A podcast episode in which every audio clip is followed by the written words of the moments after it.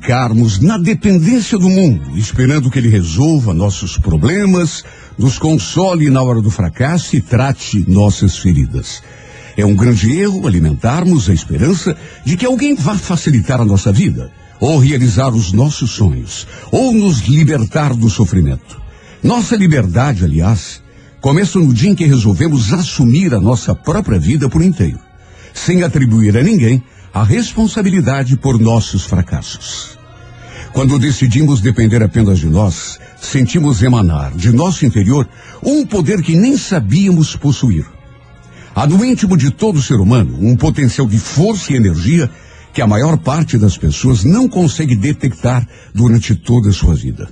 Temos, muitas vezes, todas as condições para superar os momentos de sufoco pelos quais eventualmente passamos. Mas por ficarmos esperando a ajuda do além, em vez de enfrentar a dificuldade, acabamos jogando a toalha.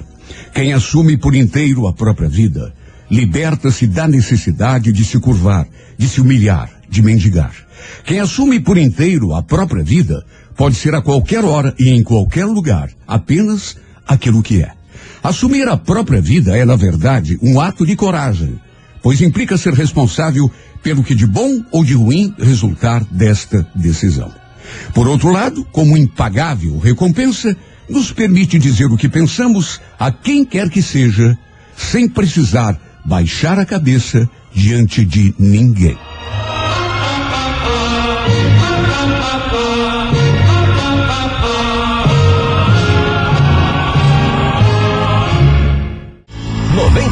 98,9. Show da Manhã 98.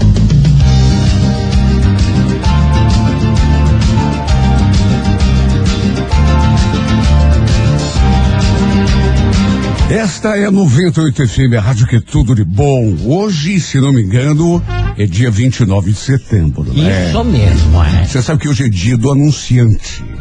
E dia mundial do petróleo também além do Dia Mundial do órgão, vou dizer que é o mais importante, mas dos mais importantes do corpo, porque é dia do coração hoje. Ah, esse coração que nos engana. Esse coração que nos faz felizes às vezes e às vezes nos joga, nos joga no buraco. Só pra quem é bobão, é, né? É verdade, é verdade. É você não, porque você não é bobão.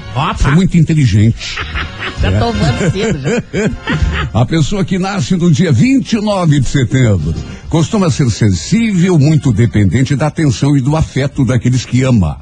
Nem sempre, no entanto, encontra compreensão no ambiente familiar, onde pode inclusive enfrentar oposição muito cedo. Geralmente conquista a simpatia de pessoas influentes em função do seu temperamento sensível e sua natureza sociável.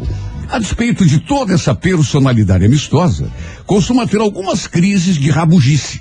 Quando contrariando sua natureza, torna-se um tanto teimosa. Essas crises, no entanto, não costumam ter longa duração. Tem forte propensão para a justiça e a proteção dos menos favorecidos, bem como inclinação para as artes e a natureza.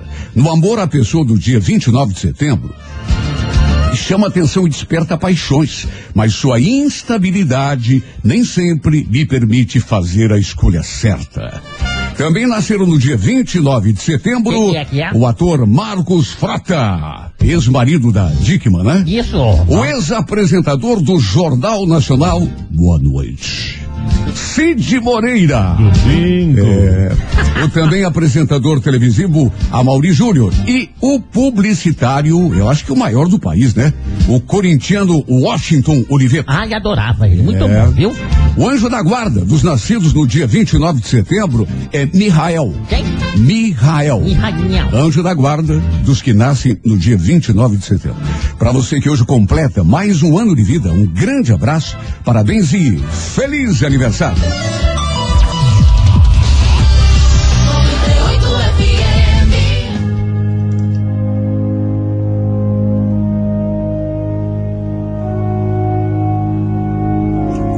São 8 horas e 17. Momento de nos irmanarmos, olharmos para o alto e agradecermos por mais um dia ao Criador do Universo. Obrigado, Senhor, por mais esse dia maravilhoso em que temos a oportunidade de conseguir tudo aquilo que talvez ontem tenhamos tentado e não tenhamos conseguido. Obrigado, senhor. Hoje tudo vai dar certo. É verdade. Hoje não temeremos fracasso, nem azar, nem doença, nem dificuldade da vida, porque sabemos que tu, Senhor, está a nos proteger. Está escrito, o choro pode durar uma noite inteira, mas a alegria virá pela manhã. Pois bem, amanhã chegou. Sim, Jesus. Hoje nada será capaz de nos derrotar, desanimar, porque tu, Todo-Poderoso, é nosso escudo e sustentáculo. O poder de nossos inimigos se esvai diante da tua presença, Senhor. Sim, papai. Por isso ele não nos amedronta, porque tu és o nosso refúgio. Vimos nesse instante a tua presença em nome daqueles que sofrem, dos que se sentem abandonados e esquecidos, dos indefesos e injustiçados que não têm como se defender, dos que se sentem cansados e não têm mais É esperanças. verdade, papai. Renova as nossas esperanças, Senhor. Que todos possamos sentir nesse instante teu poder a nos erguer do chão do fracasso. Glória a Deus. Intercede, Senhor, em nome dos doentes, daqueles que estão desempregados, quem sabe, à procura desesperada de um meio decente e digno de sobreviver. Sim, Jesus. Abençoa as mães e pais de família na luta diária pelo pão de cada dia. E protege nossos filhos contra as armadilhas do mundo. Nosso espírito já está cheio de fé, pois sabemos que quando confiamos em Ti, milagres acontecem. Sim, Jesus. Por mais assustadora que nos pareçam as dificuldades, sabemos que Tu estás ao nosso lado segurando a nossa mão. E se Tu estás ao nosso lado, quem ousará estar contra É nós? verdade. Está escrito: dez mil cairão à nossa direita, mil à nossa esquerda, mas nós não seremos atingidos. Hoje e por toda a eternidade, o Senhor é nosso pastor e nada nos faltará. Amém. O Senhor é nosso pastor e nada nos faltará. Amém.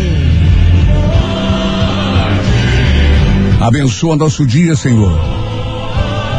Faz desta nova jornada o marco da nossa vitória, o melhor dia da nossa vida. Esta é a 98 FM, a rádio que é tudo de bom.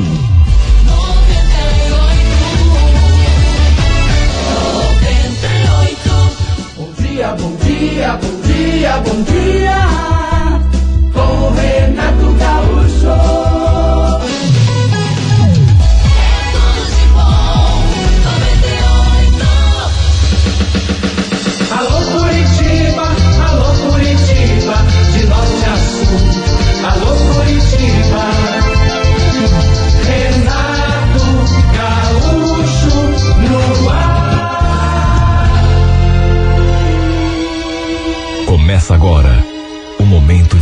Maior emoção no rádio.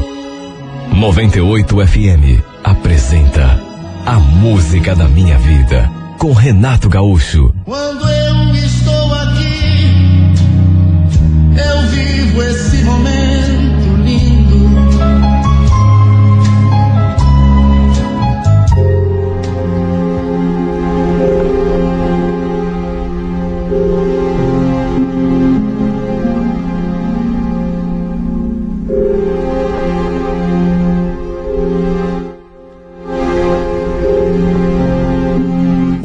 Começamos a contar a história de Daniel e Ângela na primeira edição da Música da Minha Vida. Fazendo uma breve retrospectiva. Daniel conhece Ângela, uma garota de programa, quando uma noite a socorre ao vê-la sendo jogada para fora do carro de um cliente. Ele a leva até seu apartamento com a intenção de fazer o curativo nos seus ferimentos e ela acaba dormindo com ele. Desde o primeiro instante, Daniel se encanta por Ângela. E com o tempo, eles acabam se encontrando outras vezes. Ele confessa que está gostando dela, embora ela não acredite. Até que, se sentindo apaixonado, Daniel a leva para conhecer a sua família, a casa de sua mãe. Tudo corre bem, o almoço é um verdadeiro sucesso. Até que dois dias depois, ele liga para ela, com a intenção de marcar um novo encontro. Só que Ângela o atende da forma mais esquisita possível. E é a partir daí que retomamos a narrativa.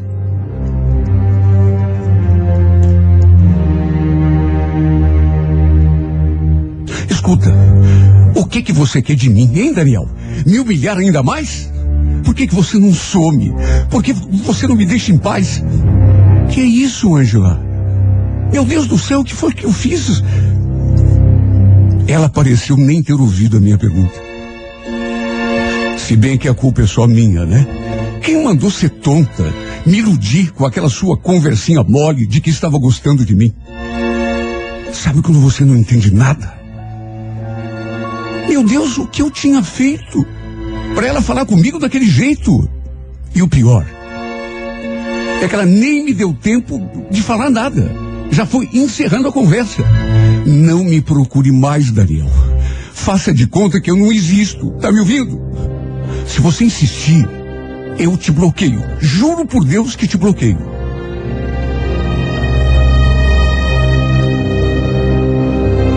Ela só falou aquilo e desligou o telefone na minha cara. Me deixando sem entender nada, tremendo dos pés à cabeça. Deus do céu, o que tinha acontecido para ela me tratar daquele modo? Estava tudo tão bem entre nós. Dois dias antes, tínhamos almoçado na casa da minha mãe. Ela se deu bem com todo mundo. Todos lá em casa a adoraram. Isso, inclusive, ajudou a fortalecer o, o que havia entre nós, tanto que ela tinha me prometido que ia largar daquela vida de prostituição. Se dedicar exclusivamente a mim, ao que estávamos sentindo um pelo outro. Chegou a dizer que estava cansada de bater cabeça, de se meter com pessoas erradas. Chegou a dizer que eu tinha sido um anjo que Deus havia colocado no seu caminho para dar um novo rumo à sua vida. E aí, de repente, aquela loucura. Eu ligo para a gente conversar e ela me trata daquele jeito. Eu não estava entendendo nada. Mandei mensagem pedindo que ela me explicasse o que estava acontecendo. Ela visualizou, só que simplesmente ignorou. Olha só, eu sei como me senti. Se já é doloroso levar um fora sabendo o motivo, imagine no meu caso. Sem saber o que tinha feito para merecer aquele tratamento. Aquela frase que ela tinha dito não me saía da cabeça. Quem mandou ser tonta? Me iludir com aquela sua conversinha mole de que estava gostando de mim. Meu Deus, por que será que ela tinha dito aquilo? O que eu tinha feito para ela achar que eu não gostava dela? Ainda tentei ligar, mandar mensagem. Só que ela não respondeu. Mesmo ela tendo ameaçado me bloquear, eu ainda tentei. Só que foi inútil. Sabe, a certa altura, provavelmente incomodada com a minha insistência, ela acabou desligando o aparelho. Eu fiquei numa angústia num desespero, numa agonia. Nos dias que se seguiram, foi exatamente a mesma coisa. Nada mudou. Eu tentava, mas ela não respondia. Não se dava por achada. Até que na sexta-feira, a minha irmã me ligou. Eu até estranhei porque ela não era muito de ligar, a gente só se falava quando eu ia lá, na casa da mãe. Até que depois de perguntar se estava tudo bem, ela se saiu com aquela. Então, e, e aquela moça que você trouxe aqui em casa, hein, Daniel? A Ângela? O que, que tem ela? Então, você chegou a comentar que vocês estavam namorando, mas ela não te contou? Como assim? Contou o quê? E, pelo jeito, você não está sabendo mesmo. Essa moça, Daniel, você não sabe mesmo Essa moça é garota de programa. Olha, eu gelei quando eu vi aquilo. Eu gelei. Eu escutei aquela frase da boca da minha irmã, que ainda acrescentou. Segundo ela, o meu irmão a tinha reconhecido no dia em que eu a levei para almoçar lá na casa da minha mãe. Ela ainda disse que não falou nada na hora, porque pensou que eu sabia. E também queria tirar a cisma para não cometer injustiça. Mas aí, como as duas tinham trocado telefones, a Ângela e a minha irmã, o Adriano pegou o número dela com a minha irmã e ligou para tirar a prova. Olha, eu fiquei sem entender nada. Como assim reconheceu? Mas reconheceu de onde? Meu Deus, só faltava. Será que. Esse meu irmão, ele vivia na noite, de modo que, assim que bateu os olhos na Ângela, ficou cismado de que já tinha visto em alguma boate ou num desses sites de, de, de programas. Aí pegou o telefone com a minha irmã e ligou para Ângela para tirar prova. Segundo a minha irmã, até a mãe já estava sabendo de tudo. Que a moça que eu estava namorando era, na verdade, uma profissional do sexo. Olha, eu fiquei tão transtornado. Eu fiquei tão desesperado que liguei pro Adriano na mesma hora. Ele não ligou. Sabe? Reagiu como se fosse a coisa mais normal do mundo. E admitiu na mesma hora. E ainda me chamou a atenção. Ô Daniel, não tenho nada que ver com a tua vida, cara, mas apresentar uma mulher dessa para nossa mãe como tua namorada, ou vai dizer que você não sabia. Olha, o sangue subiu quando ele falou aquilo. Eu estava tão transtornado que se estivesse frente a frente, eu acho que teria dado um murro na cara dele. Juro por Deus. Vai pro inferno, Adriano. Cuida da tua vida e não se mete na minha. Bom! Falei aquilo e desliguei o telefone na cara dele. Agora, pelo menos, eu estava entendendo a reação da Ângela. Com certeza, meu irmão devia ter ligado para ela, enchido a cabeça dela de minhoca. Por isso, ela tinha me tratado daquele jeito. Deve ter pensado que fui eu que passei o número dela para ele. Ou sei lá, que eu tinha contado para ele o que ela fazia. Talvez fosse isso. Só que mesmo, mesmo que fosse, ela tinha de ter me dado, pelo menos, uma chance de me explicar, de me justificar. Só que não. Tentei falar com ela de novo. Primeiro por mensagem. Ângela, já estou sabendo que meu irmão ligou para você para te encher a cabeça de bobagem. Meu amor, por favor. Eu não sabia de nada, eu não tive culpa. Ele pegou o teu número com a minha irmã. Eu não estava sabendo de nada, juro. Por favor, fala comigo. Eu estou sentindo tanto a tua falta. Queria tanto te ver. Vamos nos encontrar para conversar? Por favor. Ela demorou para ver a mensagem.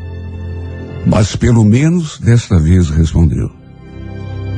Se encontrar comigo para quê, Daniel? Você não acha melhor acabar de uma vez por todas com essa história idiota? Até tua mãe já sabe de tudo. É claro que ela nunca vai aceitar que o filhinho querido se envolva com uma mulher como eu. Olha, eu estava tão nervoso que mal conseguia digitar. Ângela, escute. Eu não estou nem aí porque a minha mãe acha, ou pensa, ou deixa de achar ou pensar. Eu estou apaixonado por você, meu bem. Para mim, só o que importa é ficar com você. Por favor. Ela estava tão amargurada. Para com esse papo de novela, Daniel. Você sabe que a vida real é bem diferente disso. Você sabe melhor do que eu. Isso nunca vai dar certo. Olha, me esquece, tá? Vai cuidar da tua vida, que eu vou fazer o mesmo. Por favor, não me procure mais. O que, que eu faço, meu Deus? Era só o que eu sabia me perguntar. O que, que eu faço? Eu estou amando essa mulher. Eu quero ela para mim. Não importa o mundo. Não importa o que ela faz, o que ela fez ou deixou de fazer. Só que ela continuava irredutível. Como se eu tivesse alguma culpa pela situação que tinha se criado. Olha só, Deus sabe as tentativas que fiz. Ligava, mandava mensagem, uma atrás da outra, dizendo que amava, que estava sofrendo longe dela, que queria vê-la. Mas ela só sabia me desprezar. Ela só sabia dizer que éramos pessoas diferentes. Que eu devia ir atrás de uma menina compatível comigo.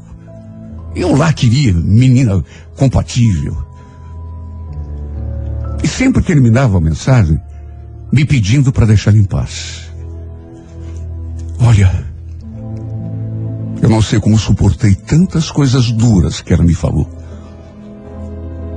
Eu sei que não era por querer, ela não queria me ferir. É que ela estava ferida, com medo. Mesmo assim, eu acho que qualquer outro no meu lugar teria desistido. Só que eu estava tão apaixonado. Eu estava tão fascinado por essa mulher que não admitia ficar sem ela.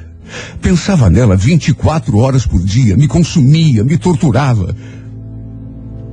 Tinha sido sincero quando falei que não estava nem aí para o que a minha família pensava, nem minha mãe.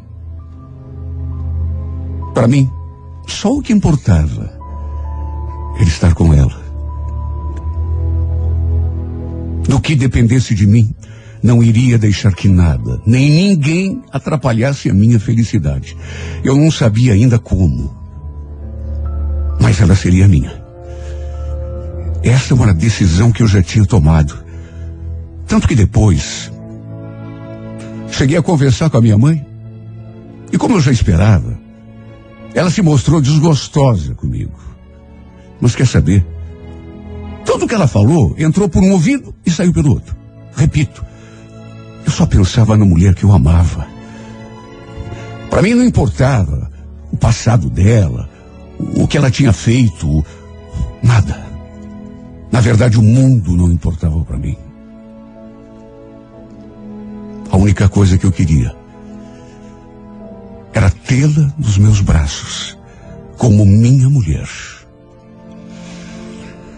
Se bem que eu estava tão sozinho nessa batalha, porque nem ela me, me queria. Quer dizer, ela gostava de mim, eu sabia, mas diante de tudo o que se criou, ela botou aquilo na cabeça que não daria certo. Foi várias vezes a sua procura, lá na casa da tia dela, em Fazenda Rio Grande. Mas ela sempre dizia que a sobrinha não estava. Não sei se não estava mesmo, ou, ou se ela tinha pedido para ela mentir. Até que na última vez, a tia dela me deu a notícia. A Ângela não mora mais aqui, moço. Parece que voltou lá para casa da amiga com quem ela morava antes. Da amiga, mas ela deixou o endereço? A senhora sabe se. Não. Só o telefone o, o telefone, mas é que o telefone, o, o dela e dessa Selma, amiga dela. Por caso de eu querer falar com ela e não conseguir ligação. A senhora podia passar para mim? A mulher fez aquela cara, assim, de quem não estava gostando muito da conversa, mas foi lá dentro e trouxe o número anotado no papel. Fiquei feliz por pelo menos conseguir o telefone da outra, porque no telefone dela ela não me atendia. Só que, ao mesmo tempo, eu fiquei tão apreensivo, porque se ela tinha voltado a morar com aquela amiga, só podia significar uma coisa: que ela tinha voltado para a vida. Tinha voltado a fazer programa. Porque ela tinha dado uma parada. Falou que queria mudar de vida. Só que aí o meu irmão teve aquela infeliz ideia de ligar para ela e afastá-lo de mim. Olha, meu coração chegou a doer só de pensar nessa possibilidade. Liguei para amiga dela e perguntei se ela sabia da Ângela. Do que ela falou. Quem quer saber? Então, o, o meu nome é Daniel. Eu, eu sou um, um amigo da Ângela. Ah, então você é o famoso Daniel. Ela me falou de você. Olha, essa hora ela deve estar em casa. Em casa e você me passaria um endereço, por favor? Que que você quer com ela, hein, Daniel? Eu quero tudo, Selma. Selma, se você é amiga dela, me dá esse endereço, por favor. Eu sou apaixonado pela Ângela. Eu quero ficar ao lado dela o resto da minha vida. Ela é o ar que eu respiro. Ela é tudo para mim. Ela ficou em silêncio assim durante algum tempo. Depois parece que, se convenceu. Tá certo. Anote então. Eu quase derrubei o celular enquanto anotava aquele endereço. De tão nervoso, de tão ansioso que eu estava. No fim, ainda perguntei: Selma, você sabe se ela voltou a trabalhar na noite? Ainda não. Mas pelo que a gente conversou, parece que tinha acertado de recomeçar hoje. Dá uma passadinha lá no apartamento. Ela não deve ter saído ainda. Uma mistura de sentimentos tomou conta de mim. Sabe, só de saber que ela não tinha voltado ainda a fazer programa me deixou tão feliz. Mas saber que ela tinha a intenção de recomeçar justamente naquele dia me deixou apreensivo. E se ela já tivesse saído, meu Deus? Tomara que não. O apartamento ficava num conjunto assim bem simples, de modo que nem tive dificuldade de achar. Passei pela portaria com a melhor das boas intenções e com muita facilidade. Nem porteiro tinha, nada. Parei diante da porta, tremendo dos pés à cabeça. Dava para ouvir uma música vinda lá de dentro. Bati uma, duas, três vezes. Sei lá, talvez por conta do rádio ligado, ela não escutou. Foi então que eu arrisquei. Puxei assim o trinco e, para minha sorte, a porta, a porta não estava trancada. Entrei, pé por pé,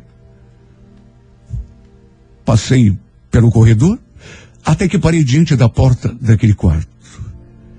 As minhas pernas tremiam, a ponto de eu ter de me segurar na parede para não cair. E quando a vi assim de costas, se arrumando na frente do espelho, se maquiando, eu fiquei ali parado, olhando aquela cena, criando coragem para pronunciar o seu nome. Até que ela acabou se dando conta da minha presença através do espelho e olhou assim para trás, assustada.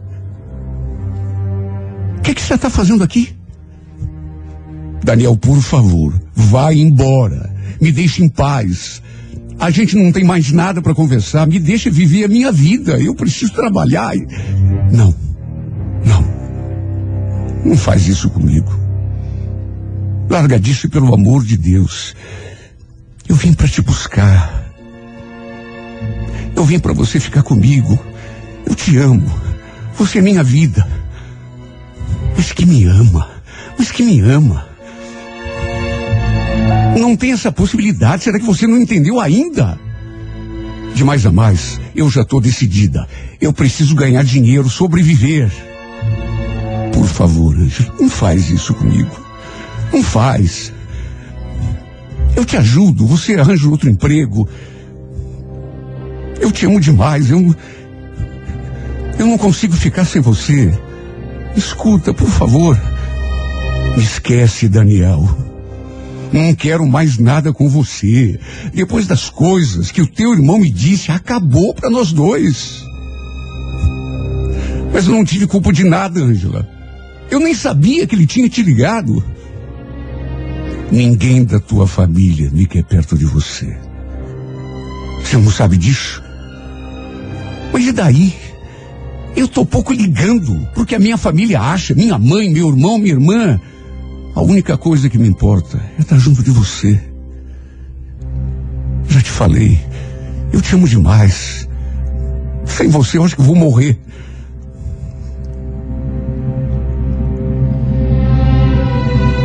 Ela ficou olhando para mim. Meio incerta, meio indecisa. E aí não sei o que me deu. Eu fui tomado por uma, uma coragem tão grande que no impulso, mesmo correndo o risco de levar uma bofetada, repito, não sei o que me deu, eu, eu a puxei assim para perto de mim. E a beijei com toda aquela paixão que estava enrustida, que estava sufocada no meu peito. Ela tentou se esquivar, se livrar dos meus braços, porém, aos poucos eu senti que ela foi se deixando vencer. Até que, para minha alegria, correspondeu com paixão. Eu comecei a despila, quase com fúria. E aquilo que eu tanto queria aconteceu. Nos entregamos um ao outro ali mesmo, em cima daquela cama. E se havia alguma dúvida de que ela era a mulher da minha vida, essa dúvida se desfez naquele instante. Só de tocá-la, eu me sentia no céu. Para minha alegria, ela não voltou a trabalhar na noite. Nem naquele dia, nem nunca mais. Depois do amor, ainda em êxtase, pedi que ela arrumasse suas coisas. Não sei de onde tirei tanta confiança para falar aquilo. Só sei que falei. A partir de hoje, nenhum outro homem toca em você. Prometo que vou te amar e te proteger em todos os momentos da tua vida. A partir de hoje, você é minha mulher. Minha e de mais ninguém. Por que tudo isso, Daniel? Essa ideia fixa. Não é ideia fixa, meu bem. O nome disso é amor. Eu te amo mais do que tudo, simples assim.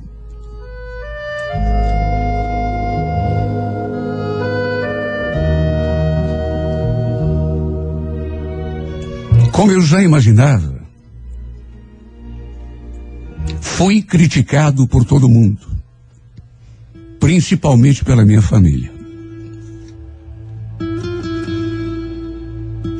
Mas é como já disse mil vezes aqui mesmo, nessa carta.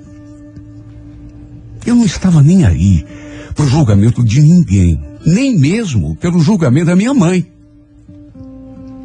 Para ficar com essa mulher, juro que eu enfrentaria o mundo se fosse preciso. Hoje estamos vivendo bem, felizes, cada dia mais apaixonados. E já estamos fazendo planos de termos o nosso primeiro filho. Quer saber? Foi o destino que nos colocou frente a frente. Disso não tenho nenhuma dúvida. Ela vive dizendo que eu fui o seu anjo salvador. Mas na verdade, foi ela que trouxe um novo alento, um novo sentido à minha vida. Pela primeira vez, aliás, porque minha vida antes dela, sinceramente, nunca teve sentido.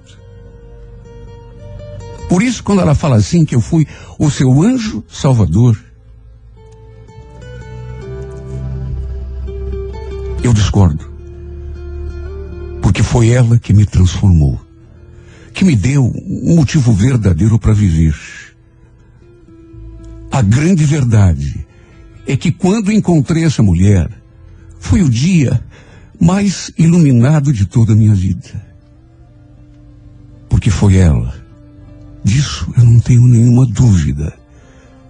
A única pessoa nesse mundo que me fez ver que essa vida vale a pena.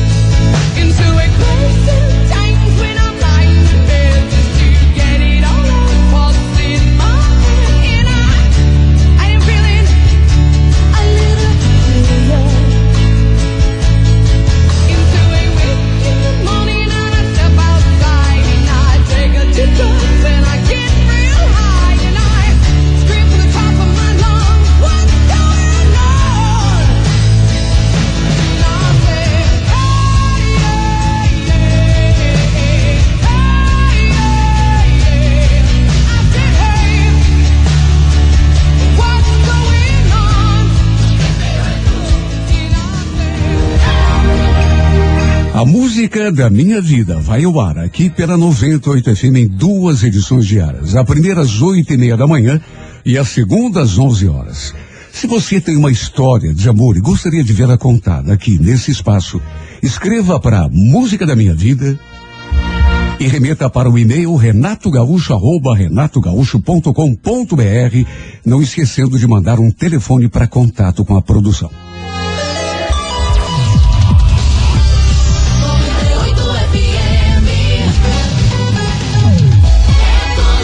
Rádio 98 FM, aquela que é tudo de bom.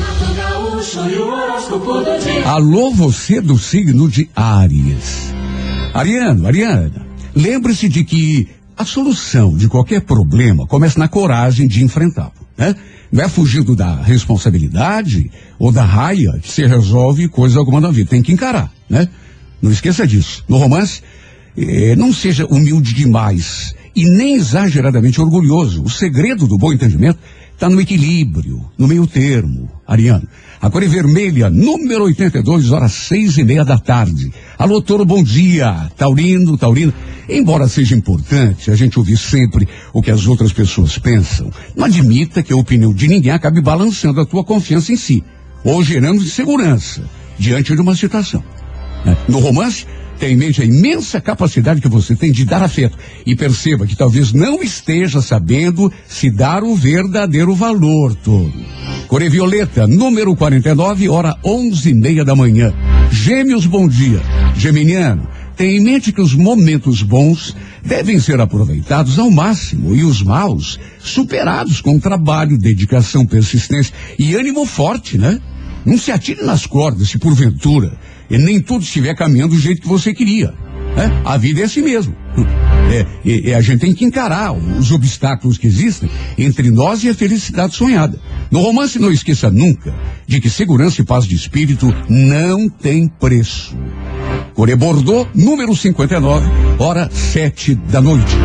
Renato Gaúcho e o horóscopo do dia. Alô, Câncer, bom dia. Olha, Câncer, perceba que não é melhor investimento para uma pessoa do que ela se melhorar a si mesma. Todo avanço que você estiver pretendendo, todas as coisas que você está sonhando conquistar, tudo depende da tua capacidade de superar as dificuldades. Isso você consegue se preparando, aprendendo a fazer coisa certa, não tendo medo de desafios. No romance câncer, perceba que o egoísmo mata qualquer relacionamento, hein? Mas esquecer de si mesmo em favor do outro também não é o caminho mais inteligente, não. Hã? Meio termo, viu, Câncer? A Curecac número 92, hora duas e meia da tarde. Bom dia para você de Leão. Leonina, Leonino, compreenda que a vida não é só comemoração. Momentos de euforia. A vida está cheia de altos e baixos, encruzilhadas a serem enfrentadas. O melhor da história, Leão, é que assim como não há bem que sempre dure, também não tem mal que nunca se acabe, né? Lembre-se disso na hora em que estiver querendo desistir de um sonho ou de um projeto. No romance, atenção, não deixa a emoção decidir por você. Use a cabeça também. A Core Verde, número 04, hora dez e meia da manhã. Bom dia para você de Virgem. Olha, Virgem, faça o melhor que puder por si mesmo, mas evite se preocupar em demasia. O que não está acontecendo, de acordo com a tua vontade, precisa de providências, atitudes. Você acha que se descabelar vai fazer você tomar as melhores decisões? Mas lógico que não. No romance, entenda que mostrar personalidade e ter opinião própria é uma coisa. Agora, ser intransigente, teimoso, intolerante, cabeça dura, é outra bem diferente. Não exagere na medida. A Coreia Azul, número 29, hora nove e meia da noite. Gaúcho e dia. Bom dia, Libra. Não permita que a indecisão atrase uma iniciativa tua, viu, Libra? Tentar é ainda a melhor maneira de conquistar. Aliás, não é, não é melhor, é a única. Sem tentar não tem como, viu, Libra? Não desista no meio do caminho. No romance, perceba que nem sempre a atração basta. É preciso parceria, companheirismo, né? A cor em violeta, número de sorte 27, horas 5 da tarde. Alô, escorpião. Escorpião, você pertence a um signo de extrema determinação. O que, no entanto, é uma qualidade, pode se tornar um obstáculo se mal utilizado. O poder de escorpião se de transformar pensamentos em realidade não vale só pro bem, não. Funciona pro mal também, né? Então, cuidado com aquilo que pensa. No romance, mostrar-se pacífico e capaz de compreender o outro será mais útil do que assumir uma postura birrenta, teimosa. A Coreia Dourada, número de sorte 89, hora 10 e meia da manhã. Alô, alô, Sagitário. Traçar um rumo definido, tanto no trabalho quanto em relação à vida pessoal, será decisivo na obtenção de resultados. Você às vezes luta e se desgasta sem saber com exatidão o ponto aonde quer chegar. E é por isso que, com frequência, sente aquela inexplicável sensação de vazio, né? Por quê? Porque não está bem certo daquilo que quer. No romance, consulte não apenas o coração, mas também a cabeça, na hora de escolher um caminho, viu? Cor amarela, número 67, hora oito e meia da noite. Renato Gaúcho e o horóscopo do dia. Alô, Capricórnio. Olha, não faça nada de má vontade ou simplesmente por fazer. Viu? É, a melhor forma de uma pessoa é, se destacar, brilhar, é justamente fazendo as coisas com o máximo do seu esforço e melhor da sua dedicação. Aí funciona, né? No romance, procure ser é, para o outro a companhia que desejaria para si mesmo. Caminha por aí, viu? A cor é laranja, número 91, hora quatro e meia da tarde. Alô, Aquário, bom dia. Aquariana, Aquariano. A promessa que a gente deve fazer mais questão de cumprir é justamente aquela que faz para si mesmo. Assuma consigo próprio algumas responsabilidades que você tem consciência de que são importantes para o teu crescimento e para o teu avanço. Ninguém consegue nada sem se dispor a vencer algumas fraquezas, né? No romance, nós sempre temos o que merecemos. Lembre-se disso. Ninguém é obrigado a ficar onde está. A cor é azul marinho, número de sorte o 31, hora 10 da manhã.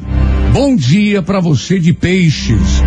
Olha, Pisciano, uma das capacidades mais úteis de um ser humano, né, é justamente a de não ser obrigado a fazer todo dia a mesma coisa, né? Por isso, se você está encontrando dificuldade para realizar, seja o que for, né? Mude de caminho, às vezes é necessário. No romance, saiba identificar teus pontos fracos para poder melhor se defender. A Corebege, número 05, hora sete e meia da noite. Bom dia! Bom dia! Bom dia! Show da manhã 98.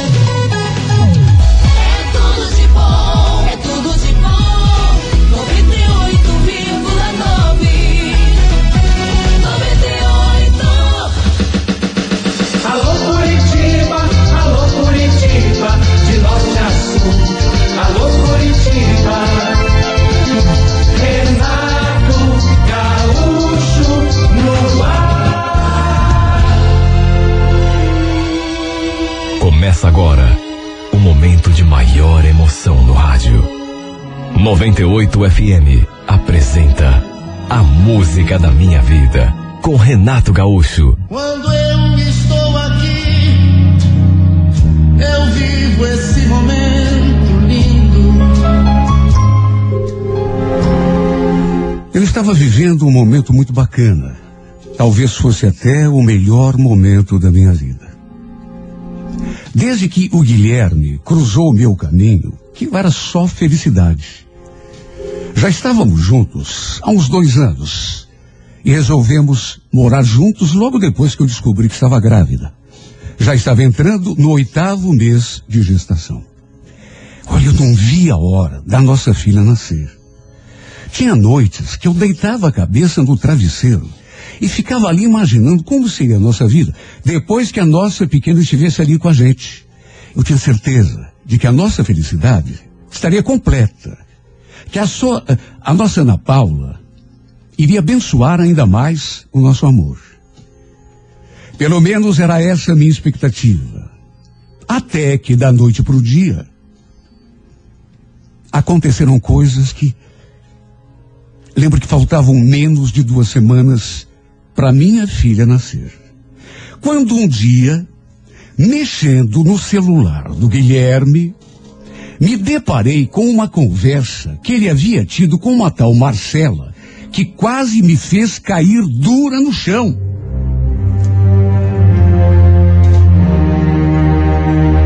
Ele estava no banho.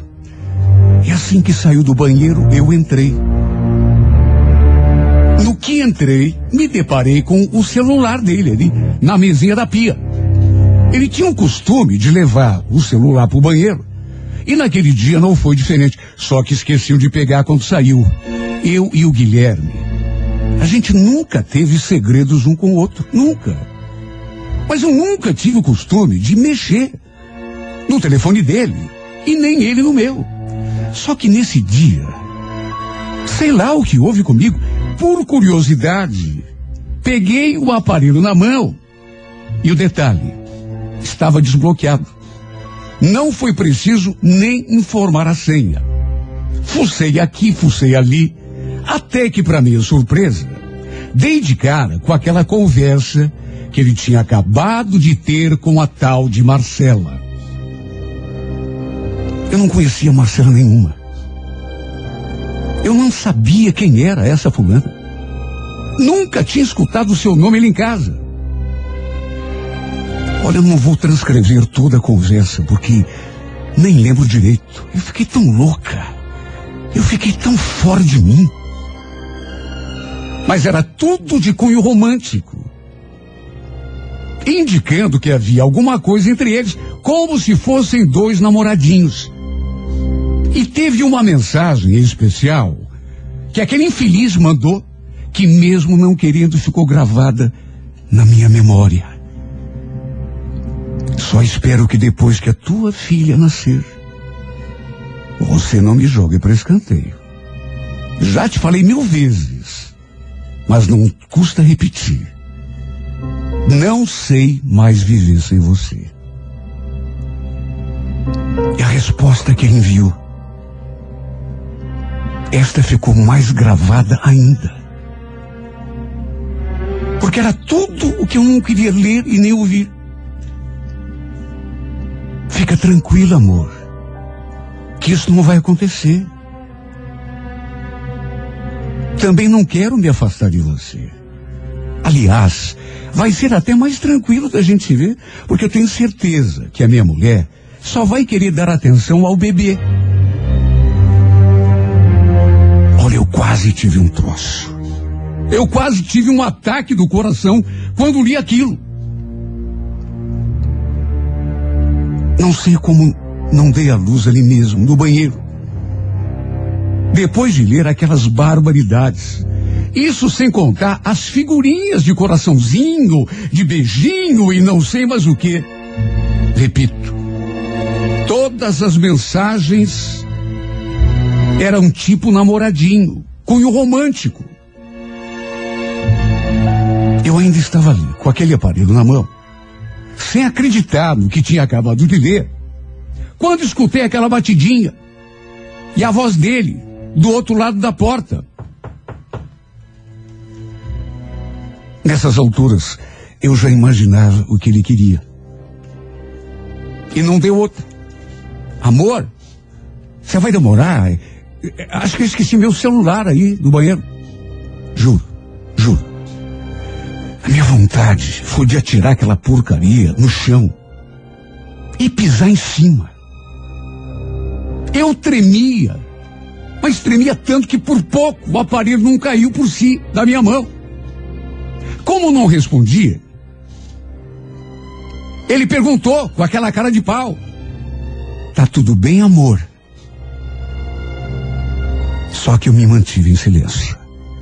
Quando saí do banheiro, estava com o rosto banhado em lágrimas, tremia dos pés à cabeça.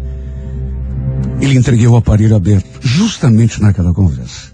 Ele ficou pálido. O que ele disse a seguir, depois do susto, acho que não preciso nem dizer.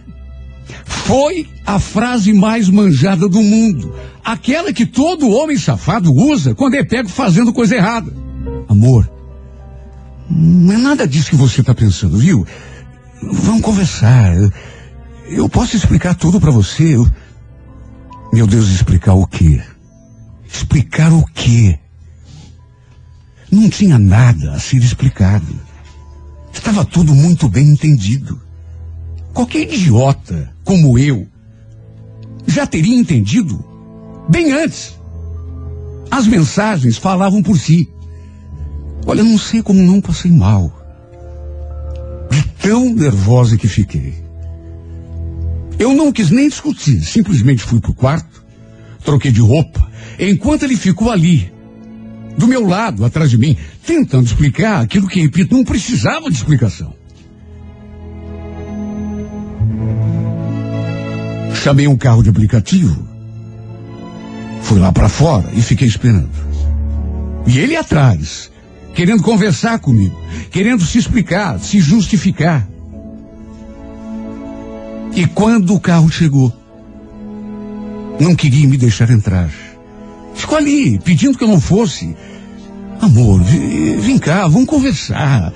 Nem tudo é o que parece, eu, mas eu não dei nem tchum. Simplesmente entrei do carro e fui para a casa da minha mãe. Ela morava ali perto e eu fui o trajeto todo chorando. Até o motorista ficou preocupado comigo. Até porque viu que eu estava grávida. Minha mãe, coitada, não entendeu nada.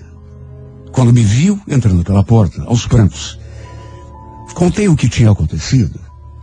E ela ficou ali, tadinha, tentando me consolar. Olha que situação. Jamais eu podia imaginar que pudesse um dia passar por aquilo. Ainda menos faltando tão pouco para dar à luz. Era o pior momento possível. Se é que existe algum momento bom para a gente descobrir que está sendo traída. O Guilherme deve ter desconfiado que eu tivesse ido para casa da minha mãe e foi atrás. Mas eu não quis nem conversa com ele. Pedi que ele fosse embora, até porque não tinha nada para falar, para conversar ou para discutir com ninguém naquele momento, muito menos com ele. Só que a minha cabeça ficou a mil. E como não ficaria, meu Deus? Eu prestes a dar à luz a nossa filha. Aí de repente descubro que estou sendo traída da maneira mais covarde, cafajeste possível. Eu não conseguia esquecer aquelas malditas mensagens. Ficava me perguntando quem era aquela fulana? Onde que os dois tinham se conhecido? Há quanto tempo andavam me traindo? Como se isso fizesse alguma diferença? O resultado disso foi que acabou me dando uma crise. Foi ficando cada vez pior. Até que no fim tive de ser levado às pressas ao hospital. Isso naquele mesmo dia. E acabei dando à luz minha filha antes da hora prevista. Repito, faltavam ainda duas semanas. Minha mãe até tentou avisar meu marido, mas o seu celular estava desligado. Para minha felicidade, pelo menos isso, né? Deu tudo bem no parto. Ana Paula nasceu saudável, cheia de vida, cheia de saúde, simplesmente linda demais. Olha, por alguns momentos eu até esqueci os problemas que estava enfrentando depois que a vi pela primeira vez. Ela era igualzinha como eu tinha imaginado. Linda, linda, linda, maravilhosa. Um presente de Deus. Até que no dia seguinte, à tarde, ele apareceu no hospital para ver a gente, para conhecer a filha. Se aproximou da gente com aquela cara de Madalena arrependida. A minha mãe teve de pedir para não sei quem avisá-lo, porque o celular dele continuava desligado. Olha, francamente, não foi nada do jeito que eu tinha sonhado. Eu tinha imaginado tanta coisa bonita para o nascimento da minha filha. Meu marido ali carinhoso, vivendo aquele momento mágico que, mas não foi nada assim. Foi tudo tão diferente.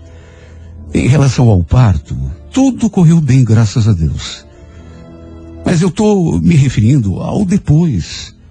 Quando você estivesse com a minha filha nos braços.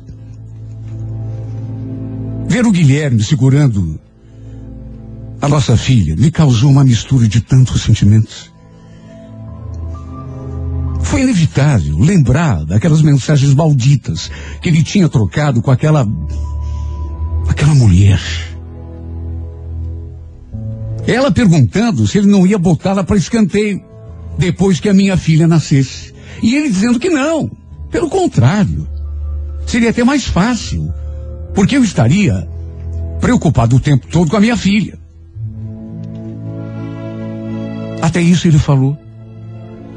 Que a boba aqui só iria querer saber de dar atenção à minha filha. Por isso seria muito fácil para ele dar mais atenção a ela. E o pior é que ele tinha razão. Depois que descobri aquela traição, eu percebi que a minha vida ia se resumir mesmo somente à minha filha. Depois que tive alta, nem voltei para casa. Continuei na casa da minha mãe e ainda peguei todas as minhas coisas que estavam lá na casa do Guilherme. E também, claro, o enxoval do bebê. Sabe, na minha cabeça estava decidido. Eu não iria mais voltar para o Guilherme, mas nem que ele se pintasse de ouro. Debaixo do mesmo teto, nunca mais. Aliás, ele ainda teve a capacidade de me perguntar aquilo quando eu falei que entre nós estava tudo acabado. Mas e eu, Anitta? Como que eu vou ficar sozinho naquela casa, sem você e sem a nossa filha? Olha, era muita cara de pau. Mas era muita cara de pau. Ele que fosse procurar consolo nos braços daquela Marcela. Aquela vadia que eu nem sabia quem era. Que sabia que ele era casado, que a esposa dele estava para dar à luz, e que nem isso foi capaz de lhe conceder um pouco de vergonha na cara. Ele não estava se divertindo com ela? Enquanto eu carregava nossa filha? Pois então. Olha, a minha vida não foi nada fácil depois disso. Pelo contrário, tudo foi tão doloroso, tudo foi tão delicado, tudo foi tão sofrido. Eu alternava um momento de alegria e de tristeza, porque alegria por ter a minha filha ali comigo. Mas uma tristeza tão grande por tudo que tinha acontecido em relação ao Guilherme. Mesmo não querendo, eu sentia sua falta.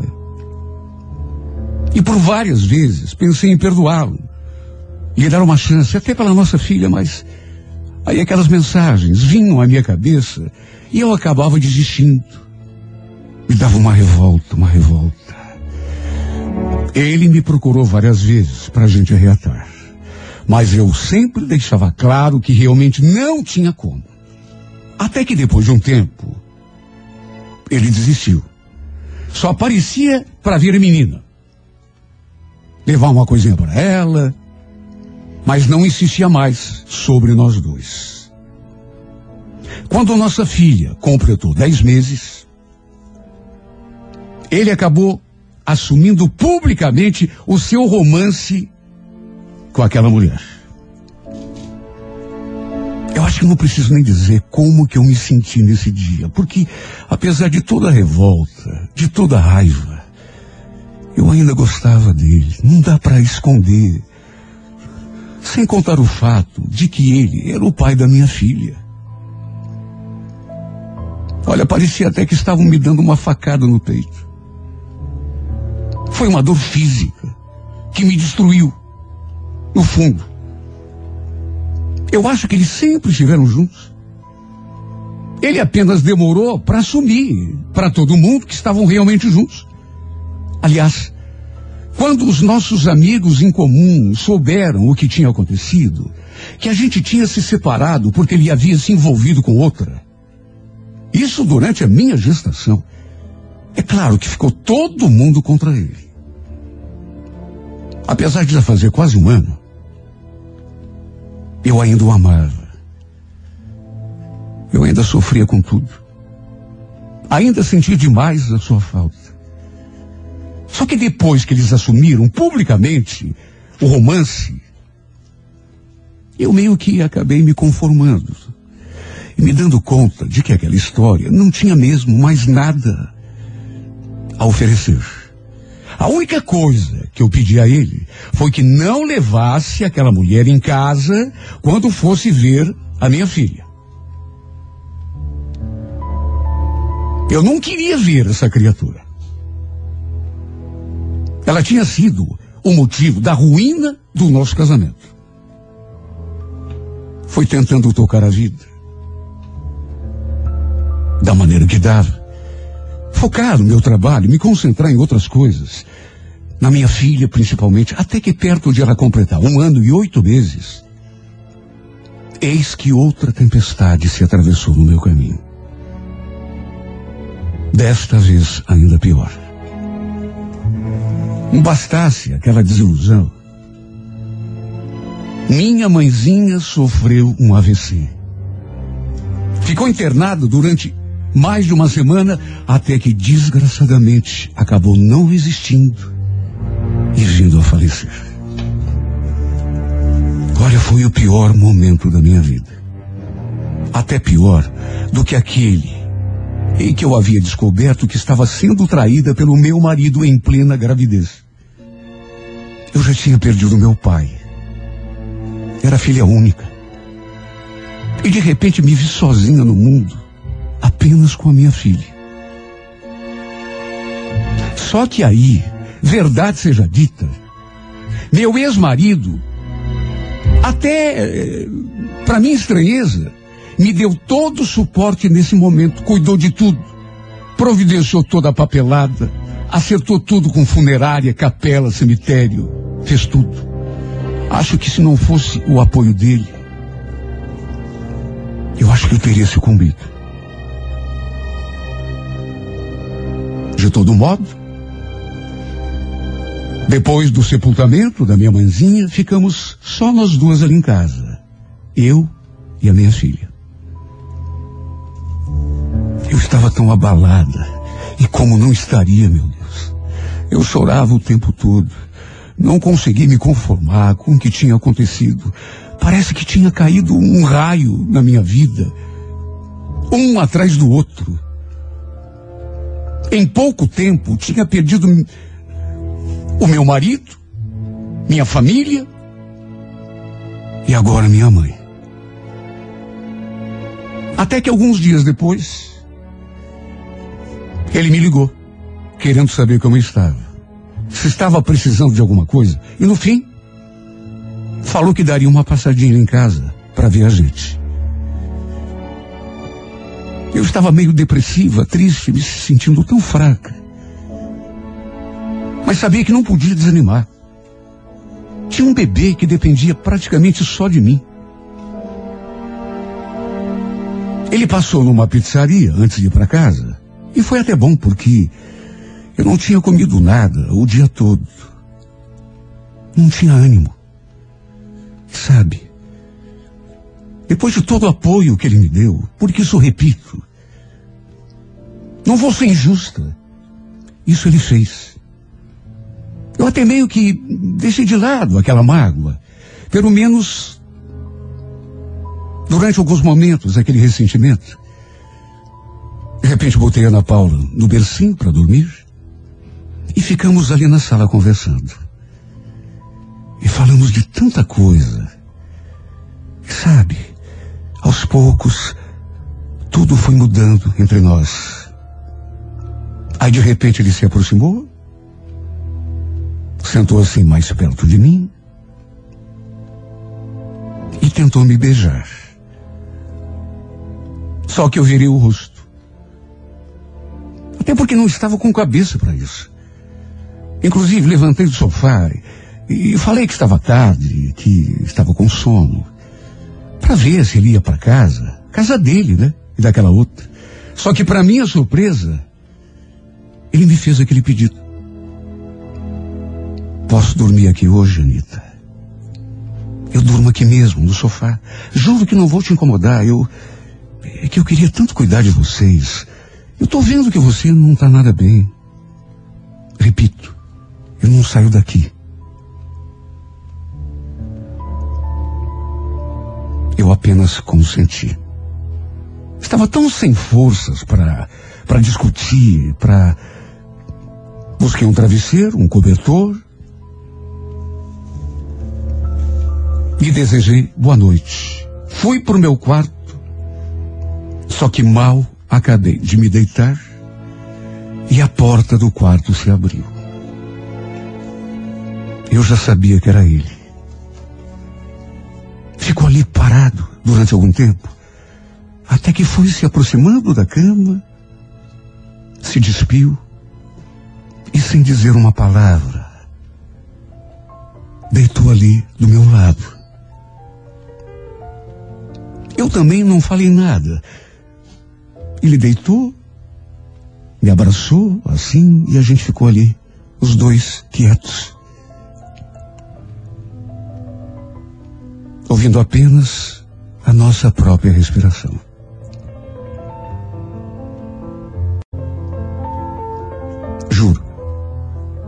Não aconteceu absolutamente nada entre nós.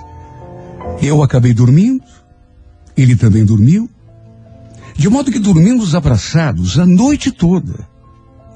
E não rolou nada. Até que no dia seguinte, era domingo, bem cedo, tivemos uma conversa. Ele falou que, ao contrário do que imaginava, não dormiu um segundo sequer.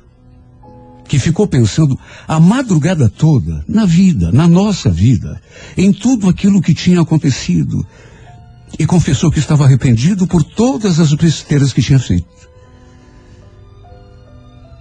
Que se pudesse voltar atrás, jamais faria o que tinha feito de novo. Anita, eu sinto tanto a tua falta. Sua e Daninha. Apesar do tempo que a gente está separado, eu nunca te esqueci. Eu continuo te amando do mesmo jeito. Eu sei que a culpa toda da nossa separação é minha. Mas será que eu não mereço pelo menos o teu perdão? O que, que você acha da gente tentar de novo?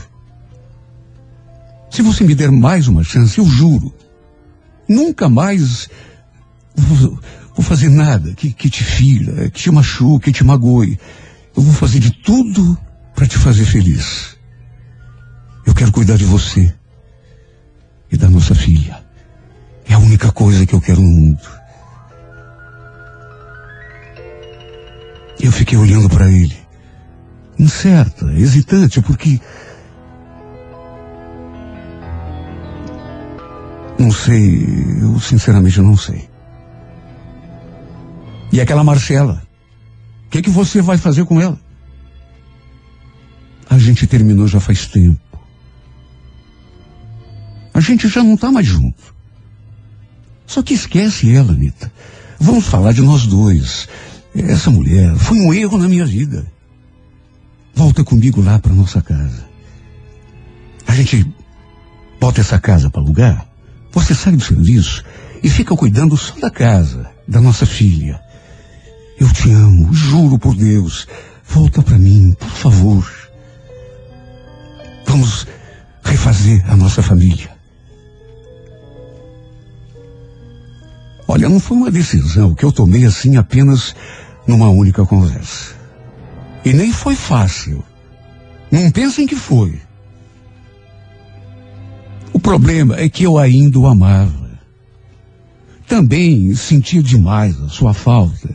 E ter passado aquela noite com ele, termos dormido juntos, abraçados a noite toda, aquilo mexeu tanto comigo. Apesar de não ter acontecido nada, nem um beijo. Mas eu precisava de certeza do passo que ia dar. Eu precisava que ele me passasse confiança, segurança em tudo aquilo que estava dizendo. Com o tempo ele foi me passando essa segurança. Me fez tantas promessas, tantas juras de amor, que no fim acabei me deixando levar. E tivemos uma recaída. Só que essa, para valer. Passamos outra noite juntos. Só que nessa noite, ao contrário daquela primeira, nos entregamos à saudade, à paixão. E fizemos amor como nos tempos de casados. Resolvi colocar uma pedra em cima de tudo. Mesmo sabendo que talvez até me arrependesse. Só que a gente tem que apostar em alguma coisa na vida. Por isso eu resolvi deixar para trás esse capítulo mal escrito do nosso casamento. Dei a chance que ele me pediu. Porque acreditei que ele tinha se arrependido mesmo, de verdade, que ele tinha mudado. Repito, eu sei que poderia ter errado. Eu tenho total certeza de que as pessoas podem sim mudar.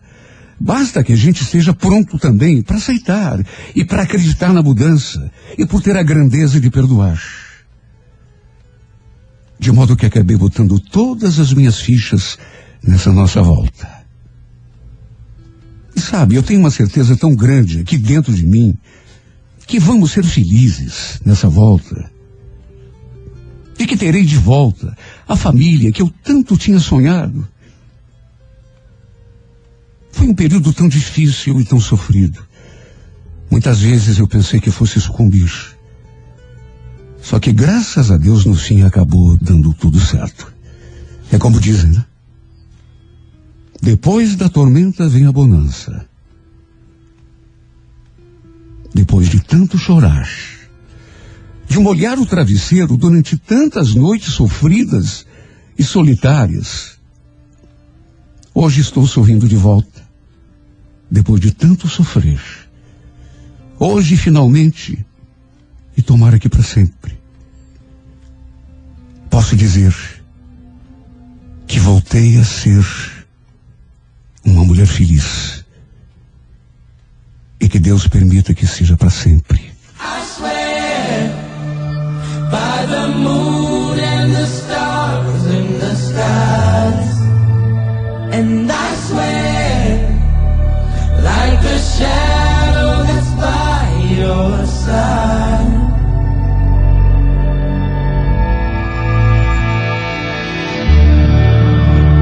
See the questions in your eyes. I know what's weighing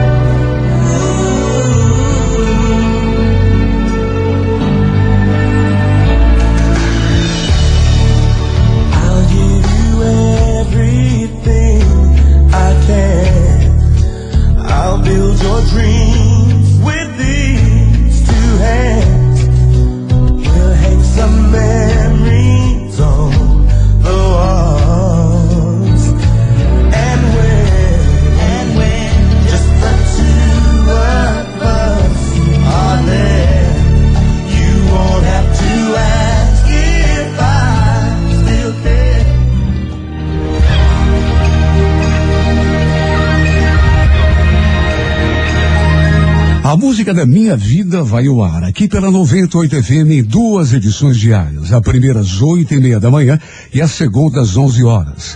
Se você tem uma história de amor e gostaria de vê-la contada aqui nesse espaço, escreva para Música da Minha Vida e mande um telefone para contato com a produção e envie sua carta pelo e-mail renatogaúcho.com.br.